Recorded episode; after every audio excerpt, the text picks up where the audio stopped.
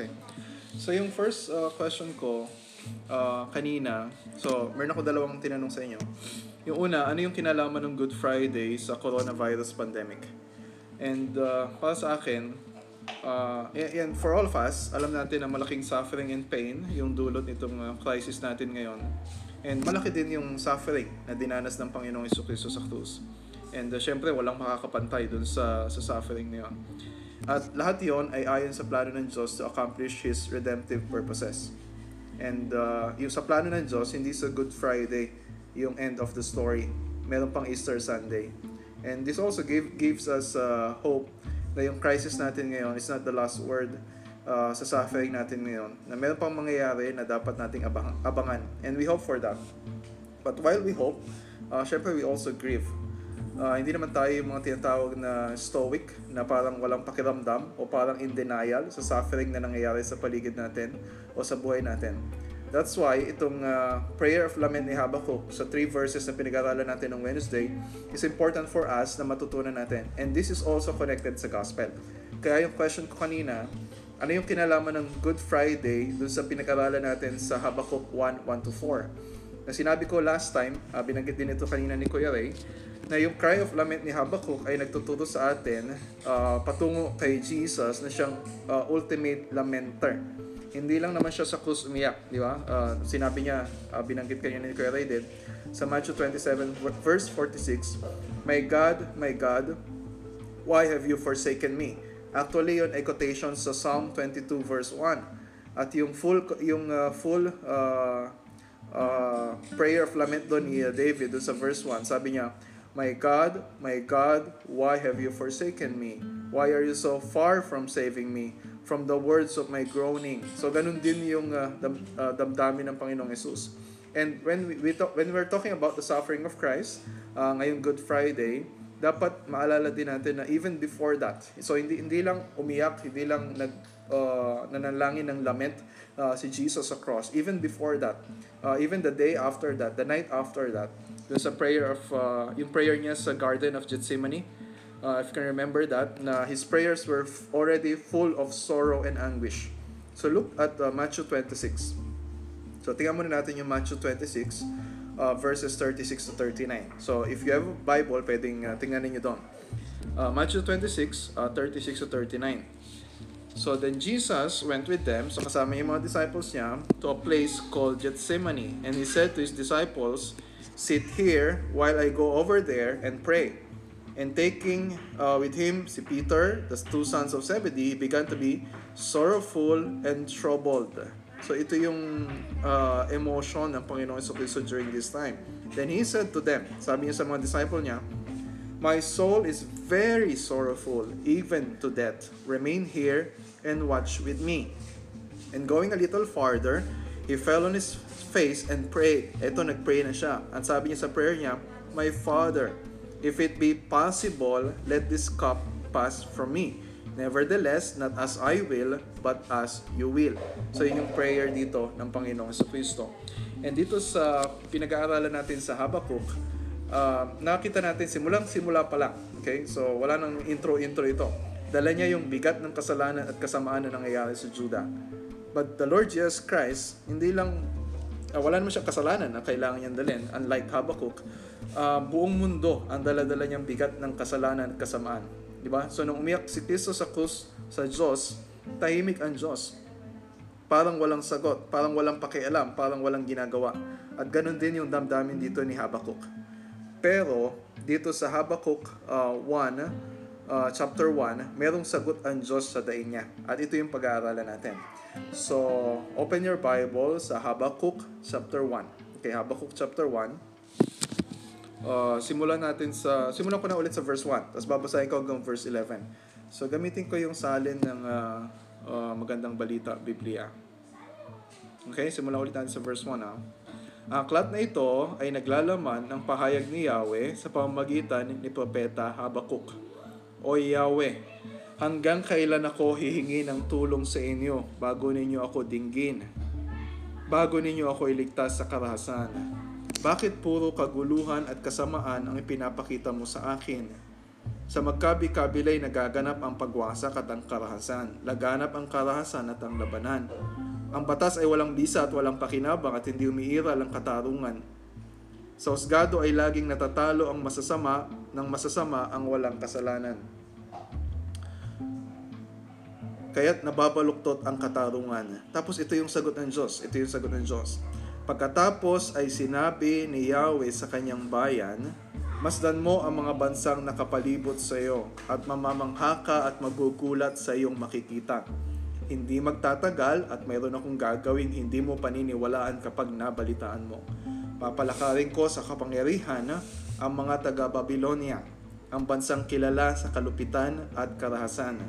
Sinasalakay nila ang lahat ng dako ng daigdig upang sakupin ang lupaing hindi sa kanila.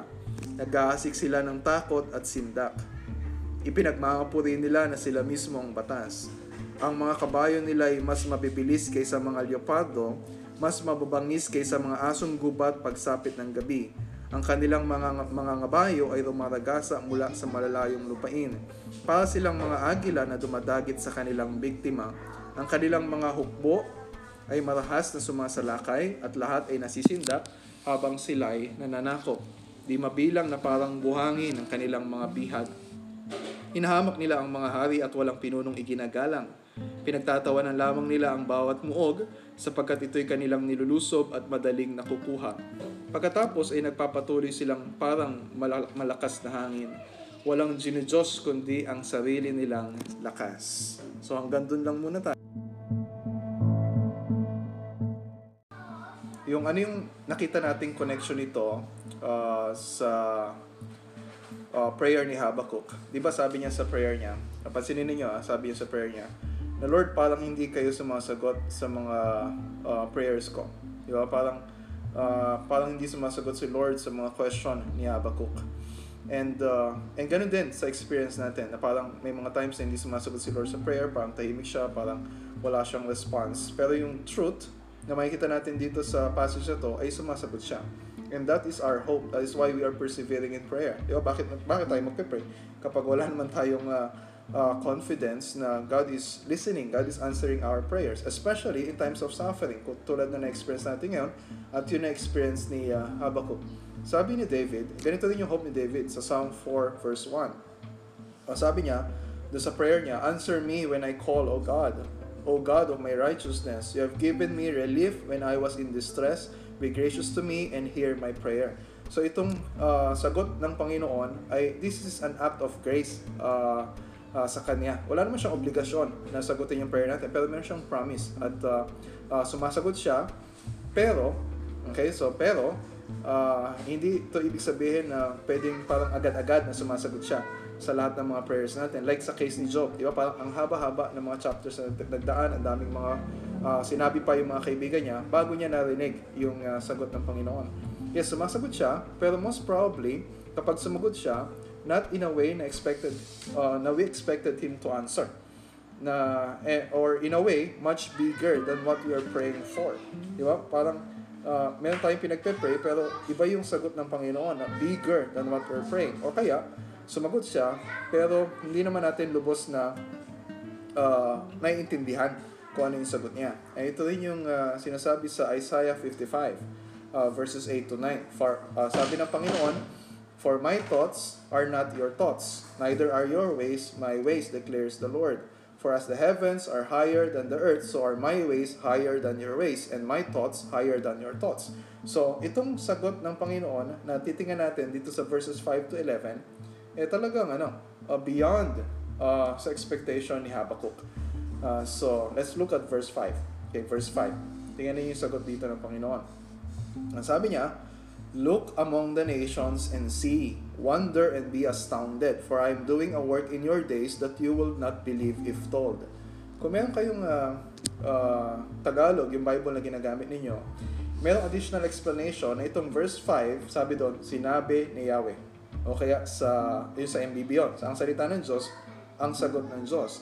Pero sa original, sa Hebrew, and dito sa English, Walang nakalagay na ganon, na ito ay sinabi ni Yahweh. Pero obvious, doon sa tone ng passage, hindi na si Habakkuk yung nagsasalita dito. Ito na yung reply, ito na yung response ni God doon sa prayer ni Habakkuk. So Diyos na yung nagsasalita. So that's obvious, kahit hindi ipaliwanag na ang Diyos na nagsasalita. So dito meron siyang mga sinabi na mga utos, o ito yung tinatawag na imperative. Tingnan niyo yung una, verse 5 yung first line pa lang, look among the nations and see. So yung mga verbs dito ay imperative plural. So ibig sabihin, yung sinasabi dito ng Diyos, not just for Habakkuk. Kapag kay Habakkuk lang, so singular yung form nito. Pero dito sa English, hindi ito obviously na makikita. Pero sa Tagalog, pagka binasa mo, halimbawa sa MBB, ito ang tugon, ito ang salita ng Yahweh sa bayan ng Juda. So, ibig sabihin, kahit sinabi ng Diyos na masdan mo, ito ay salita niya sa buong Juda. And then, sa ASD, ang salita ng Diyos mas maliwanag. Tingnan ninyo. Okay? So, sa English, hindi mo makikita. Look among the nations. Akala mo si Habakkuk lang kinakausap niya. Pero actually, he's talking to the whole nation. And parang yung sagot dito ng Panginoon sa prayer ni Habakkuk is really bigger than Habakkuk. Whole nation na yung kinakausap ng Diyos. And most probably, itong si Habakkuk, yung daing niya, yung iyak niya sa Panginoon, yung nirereklamo niya, ganito din naman yung damdamin ng marami din sa Juda. And it also shows yung tremendous impact ng intercession. Diba? When we pray in behalf of others, when we pray for our family, when we pray na dala-dala natin yung bigat na nangyayari sa church natin, yung bigat na nangyayari sa bansa natin, yung bigat na nangyayari sa mundo, merong tremendous impact yung mga prayers natin. And so as we pray on behalf of others, malawak ang sakop ng sagot ng Diyos. So yung sagot dito ni Lord for Habakkuk and the people of Judah ay sabi niya, tingnan ninyo kung anong ginagawa ko. And isang reason why we have so many complaints, why we ask how long, bakit tayo nagtatanong, Lord, why? Kasi we don't see fully. Madami tayong hindi nakikita, madami tayong hindi nalalaman. So ang invitation sa atin ng Panginoon dito, sa abot ng mga kaya natin, sa wisdom na ibibigay sa atin ni Lord, sa revelation na ibibigay sa atin ni Lord through His Scripture, tingnan natin kung ano yung gusto niya ipakita sa atin. At kapag nakita natin, nalaman natin kung ano yung ginagawa ng Diyos, ano yung magiging resulta. Tingnan niyo yung next line. Look among the nations and see, wonder and be astounded. Wonder and be astounded. So again, although imperative yung form nito, implied na merong magiging resulta, na ito yung magiging resulta kapag nakita ng buong Juda yung ginagawa ng Diyos. So, dapat tanongin din natin, yung wonder and be astounded ba, negative ba siya o positive? Pwedeng negative. Kung negative, pwedeng positive, kung by faith yung response nila, kahit din nila naiintindihan, yung parang, wow, ang laki ng ginagawa ng Panginoon, ang galing mo Panginoon, ang talino mo, ang dunong mo, ang you're powerful. Pero, may mga responses din naman na negative. Yung parang, magtataka ka, parang magdududa ka, magtatanong ka pa. And like yung magiging response ni Habakkuk sa verses 12 to 17, na sasabihin ng Diyos dito sa passage na to, from verses 5 to 11, at ganito yung ginagawa niya. Tapos, magiging response ni Habakkuk dito, hala, bakit ganyan ang ginagawa mo? So, even if we see what we need to see, yung God's word, yung God's wisdom is much bigger than what we can comprehend. So, hindi man natin maintindihan lahat,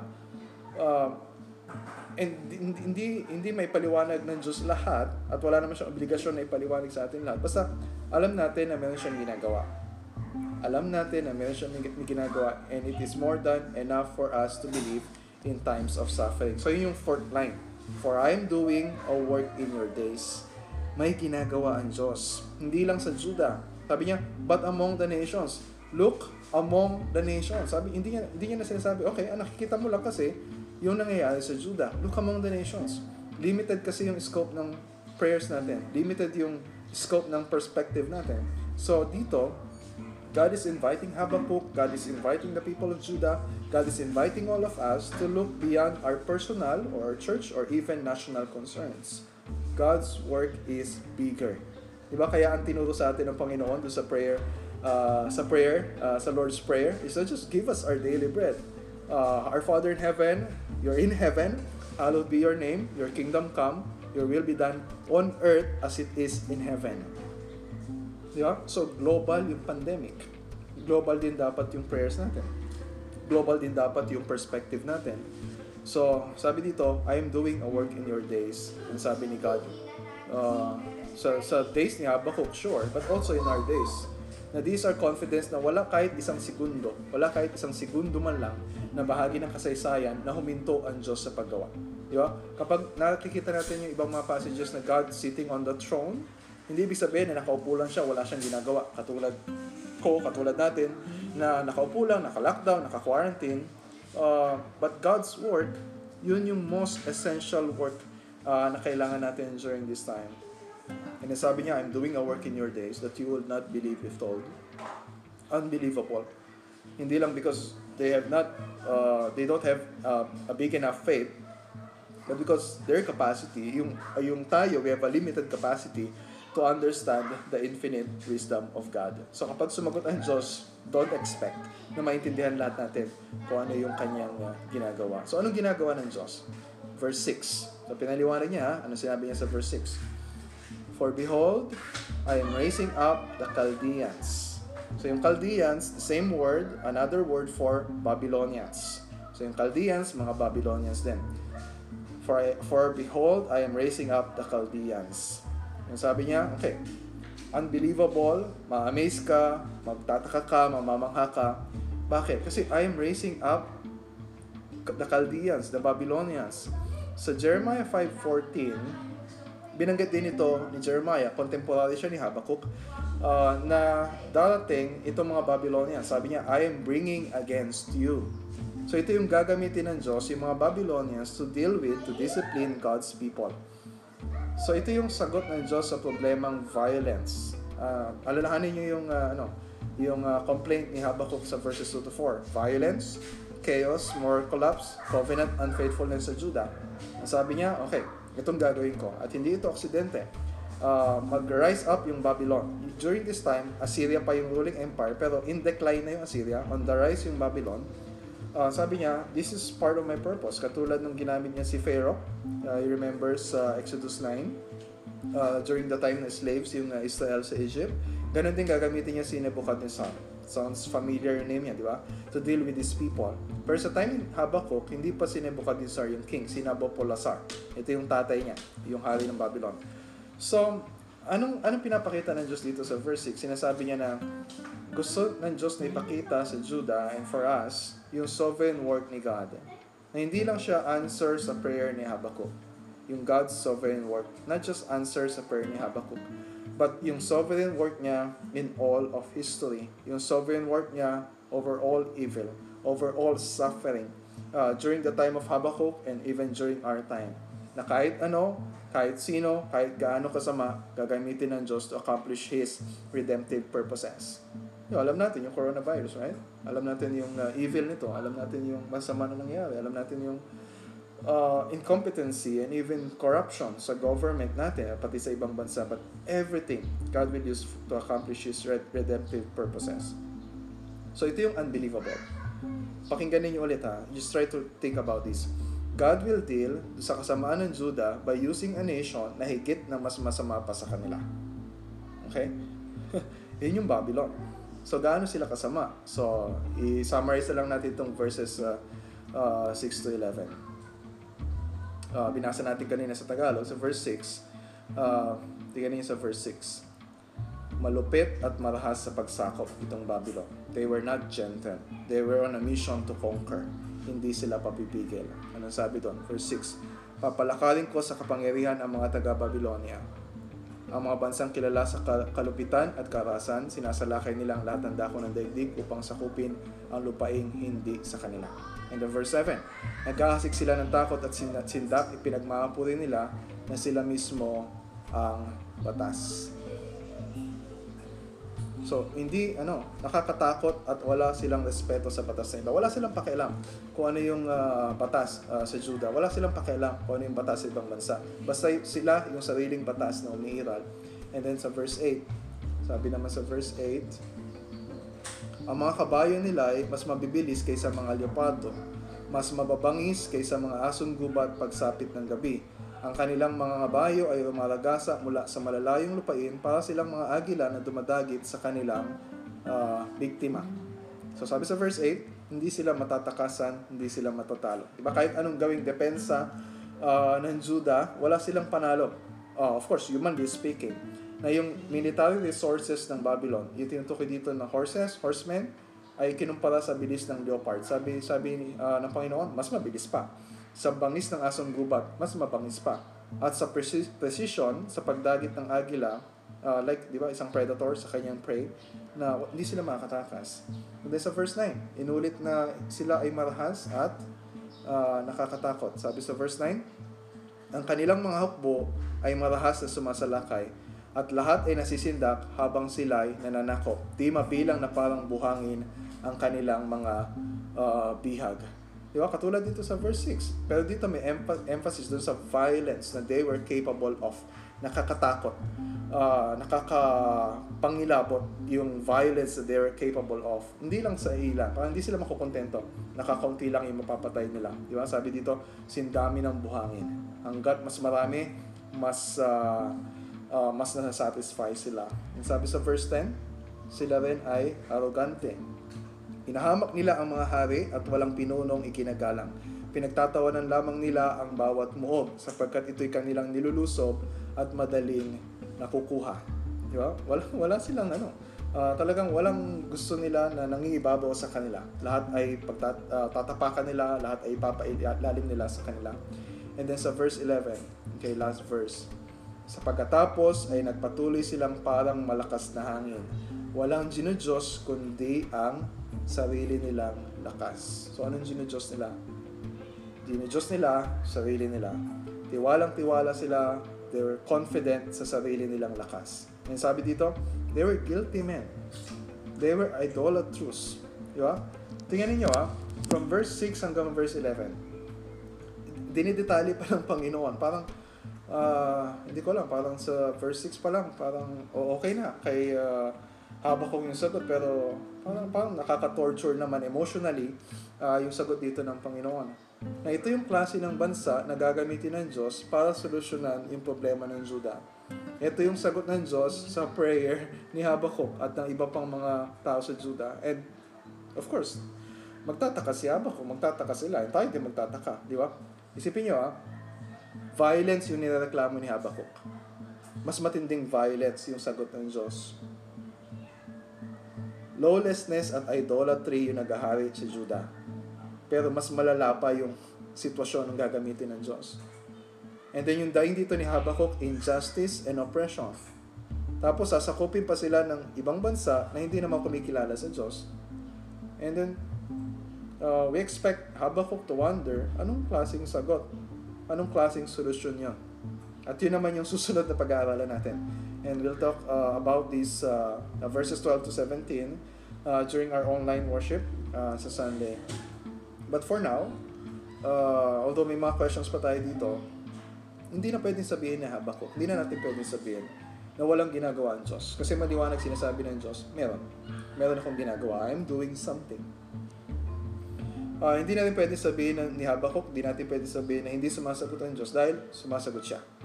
Yun nga lang, it's unbelievable for them. It's unbelievable for us. At alam ng Diyos yun. And parang, alam ng Diyos, He is so patient toward us to help us, tulad ni Habakkuk, to grow in our faith, in our reliance on Him. Kaya nga, magtatanong na naman si Habakkuk, magreklamo na naman siya, pero sasagot na naman ang Panginoon. And these are God. Na evident dito sa sagot niya kay Habakkuk. Hindi natin maintindihan lahat, but we can trust Him na alam niya yung kanyang ginagawa. So,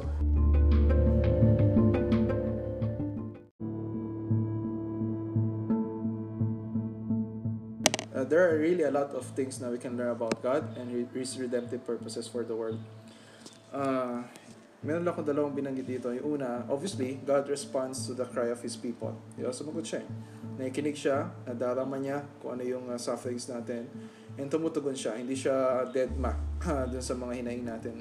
Kahit sa mga times na it looks like na parang hindi siya sumasagot. So God responds to the cry of His people. And then pangalawa, this is really theological. God is sovereign over evil. Kasi ano, it's very important ngayong panahon na ito to really emphasize this. Kasi merong may mga theologians, may mga kumakalat din ng mga teachings na it's just a sentimental view of God na walang answer sa mga questions natin na why. Although hindi natin maiintindihan lahat, pero yung iba sa kanila parang meaningless yung nangyayari, walang purpose yung nangyayari. Parang iba kasi parang gustong i-absuelto lang si Lord, walang kinalaman ng Panginoon dito, huwag natin siya idadamay dito. Pero obvious dun sa nangyari sa Israel, nangyari sa panahon natin ngayon, God is sovereign over evil, even using evil to accomplish God's redemptive purposes for His people. Not just during the time of Habakkuk. Diba? Binagit ni Astro kanina about yung story ni Job. And then sa pang example, yung story ni Joseph. Kung paano pinagmalapitan siya ng mga kapatid niya. Tapos sinabi sa Genesis 50:20, "As for you," sabi ni Joseph sa mga kapatid niya, "you meant evil against me, but God meant it for good, to bring it about that many people should be kept alive today, to be kept alive as they are today." So, nung time na yon, hindi nila naintindihan how God can turn yung evil na yon for something good. And ang dami pa na examples sa scripture. We don't have time to mention lahat yon. Pero yung greatest expression nitong katotohanan nito na God is sovereign over evil, even using evil to accomplish His purposes for His people, ay walang iba kundi ang krus ng Panginoong Jesucristo. And that's the reason we have Good Friday. Ang sagot ng Diyos sa injustice, violence, lawlessness, at pain na inireklamo ni Habakkuk, inireklamo natin sa Diyos, ay yung most painful tragedy in human history. Ito yung greatest act of injustice, greatest act of violence, greatest act of lawlessness done against the only righteous man who ever lived. At yun yung mas nakakapagtaka. Walang kasalanan si Jesus, di ba? When Jesus was murdered on the cross. At yun ang pinakasagot niya sa mga prayers of lament natin. At lahat ng sagot ng Diyos sa mga prayers natin nakatali dun sa ginawa ng Panginoong Jesucristo sa krus. So, God's answer to Habakkuk is an invitation for us to go deeper in our relationship with God. So, binanggit na ninyo about prayer kanina. Prayer. So, we pray with expectant faith. Nag-iintay tayo na sumagot ang Diyos. Expectant faith. We also wait with patience kasi may mga times hindi naman agad-agad na sumasagot ang Panginoon. And, pero we have expectation na dahil kay Kristo, sasagot ang Diyos kahit in ways na hindi natin naiintindihan katulad ni nangyari kay Habakkuk. So, and then I don't know if some of you mentioned this, pero I think this also calls for meditation. Diba simula pa lang sa verse 5 sinabi na ng Panginoon, look and see. Diba? So look, invitation sa atin ng Panginoon, look at what God is doing and listen to what He is saying. Ang dami nating time ngayon during this quarantine period. Ang mangyayari sa atin, if we look, parang makikinig lang tayo ng balita, titingnan natin, susubaybayan natin kung anong ginagawa ng government, abangan natin kung anong sasabihin ng presidente, pagbubulayan natin kung ano yung mga nakalagay sa social media. Yes, mayroong time for us to look and listen sa mga bagay na yun. Pero yung passage ito is calling us to spend longer time and pay more careful attention to what God is doing around the world and saying to us how to respond. God is at work hindi lang sa family natin, hindi lang sa church natin, hindi lang sa Baliwag, hindi lang sa Pilipinas. God is at work around the world. And the other night, nagkaroon kami ng opportunity ng mga anak ko din with my wife na pag-pray yung Korea, pag-pray yung Japan, pag-pray yung Canada, pag-pray yung Italy, pag-pray yung Switzerland, pag-pray yung ibang bansa, because this is something na kailangan natin na tingnan. Diba? Let's take time to meditate, let's take time to reflect sa ginagawa ng Panginoon. Although hindi natin masasagot lahat ng mga question na saan ang galing ito, saan papunta ito, ano yung exact reason ni God sa ginagawa niya, but this calls us for more time for meditation and reflection. And hopefully, even if you don't understand everything, may this lead us to worship. Diba? Kaya we'll worship the Lord on Sunday, Easter morning. worship, prayer, meditation, and then worship. We can understand everything, but we can stand in awe and wonder in God's infinite wisdom, in God's infinite power, and His sovereignty to accomplish everything He purposed to do. And our God, na hindi natin lubos na naunawaan, is infinitely worthy of worship. Okay, so let's pray together. Let's pray. Our Father, salamat po for this wonderful time of exposing your word sa amin. Thank you then, Father, for exposing our hearts, exposing our unbelief, and teaching us in so many ways. Thank you, Lord, for this community of faith, for this family, na kahit na hindi kayo magkakasama physically, ay we can share insights, we can share burdens, we can share prayers, and we can learn and listen to your word together. Patuloy na dalayan ko ang pananabik na isustain mo sa heart namin. Make us long more for your word. Make us long more for each other, and long more sa time na we will worship you again together as a church family. And so, Father, we praise you. We thank you. This is our prayer in Jesus' name. Amen.